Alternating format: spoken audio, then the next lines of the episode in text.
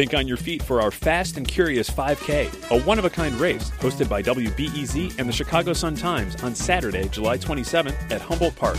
More info and early bird registration at wbez.org/events.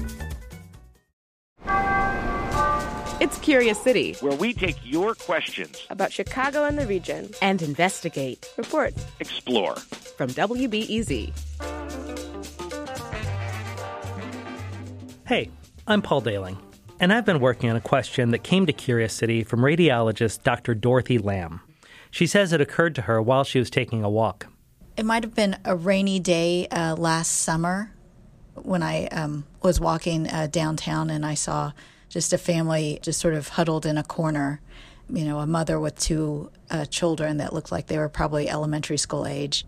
Dorothy had seen homeless families before, of course, but this time she was pregnant, which made it feel more personal. I just placed myself in how I would imagine it would be to be a mother in that situation. And so my question was how many homeless children are there in Chicago? Um, how big is the problem?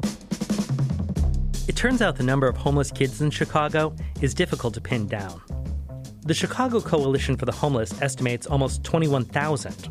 But the federal government uses a couple of numbers.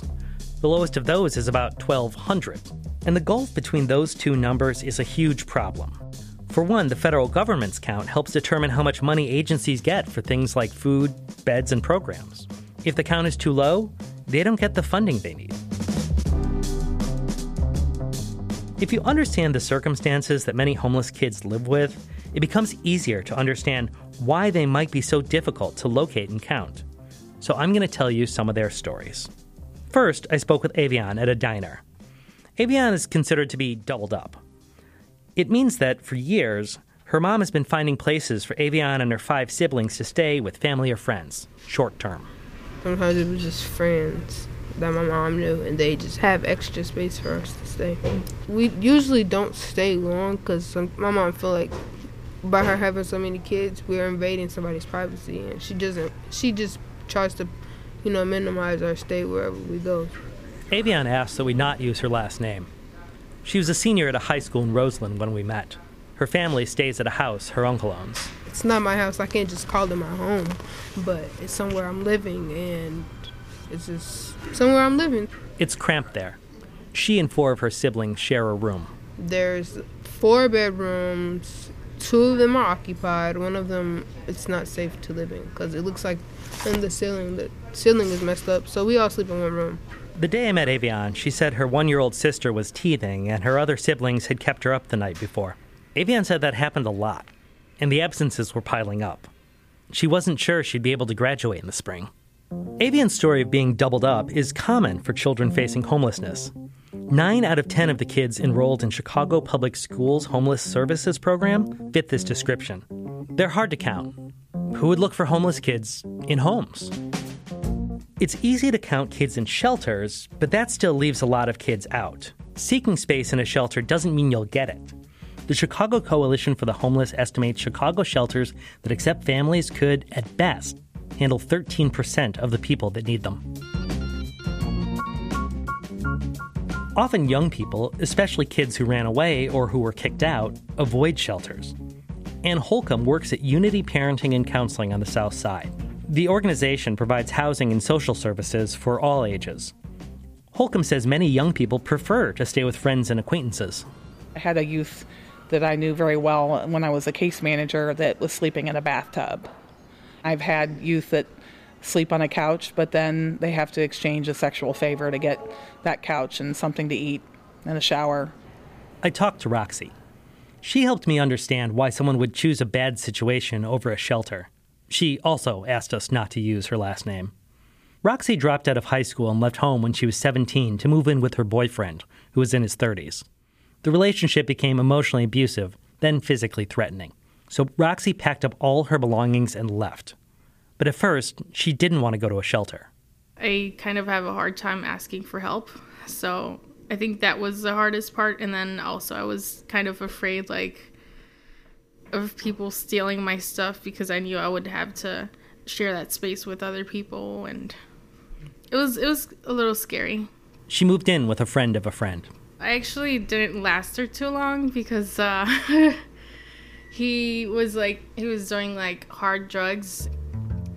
He wanted me to do drugs with him, and I just and he just gave me like the creeps. While out studying for the GED, she saw a flyer for an LGBTQ focused shelter called El Rescate. Roxy is pansexual and thought it might be a safe place for her. She gave it a shot and ended up finding a home there for two years. Roxy and Avion were hard to count because they were doubled up. Avion with family, Roxy was someone she shouldn't have turned to. A guy named Daniel Barber was hard to count because he was migratory. Until he was five, Daniel and his mom lived in a car as she crossed the country going from job to job.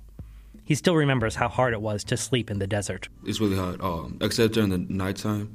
Now that's when it was kind of kind of a struggle because like sometimes it gets like below like 30 degrees sometimes. But other than that, it was just like mostly just trying to stay like trying to stay warm and like. Um, and oh yeah, my mom also got some hotels too sometimes. People who move from town to town, people who sleep in cars and motels, or people who stay with friends or family. These people are invisible to agencies there to help them. One night a year, hundreds of volunteers fan out through Chicago streets, alleys, parks, L stops, and shelters to count every homeless person they find. The federal government requires communities do this every other year, but in Chicago it happens each year. Both Daniel and Roxy, now in their 20s, volunteer for these counts.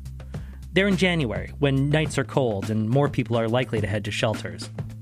But those cold nights are also when parents scrape up enough for a motel. Or a family member is more likely to fold out their couch for a wind chilled cousin. Or a cold runaway considers an offer she otherwise wouldn't. These are some of the reasons that that single one night count found 1,200 or so homeless kids in Chicago, but local experts think it's actually closer to 21,000. This astounded question asker Dorothy Lamb. That is strange, especially when you're trying to allocate resources to homeless families. It seems astounding to have such different numbers. As far as the young people I spoke with, Roxy is living in an apartment and is volunteering with homeless teens. Daniel is in CHA housing and writing music. Since we spoke, Avian did graduate high school and is heading to college. She's really excited about having her own room in the dorms. Curious City is supported by the Conant Family Foundation. I'm Paul Dailing. Oh, one last thing. If you or a young person you know is struggling with housing, one place to start looking for help is the Chicago Coalition for the Homeless at chicagohomeless.org.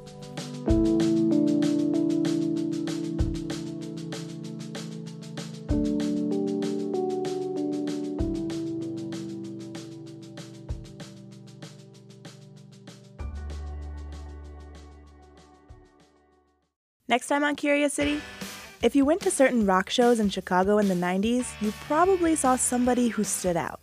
He sometimes wore dresses, had pigtails, and he had a giant tape recorder. You know, Adam was a fixture at shows at Metro, at Lounge Ax, wherever. I imagine Adam taped our shows without asking. Turns out he's created a unique archive of an important era in music history. We tracked down the quote, taping guy. That's next time on WBEZ's Curious City.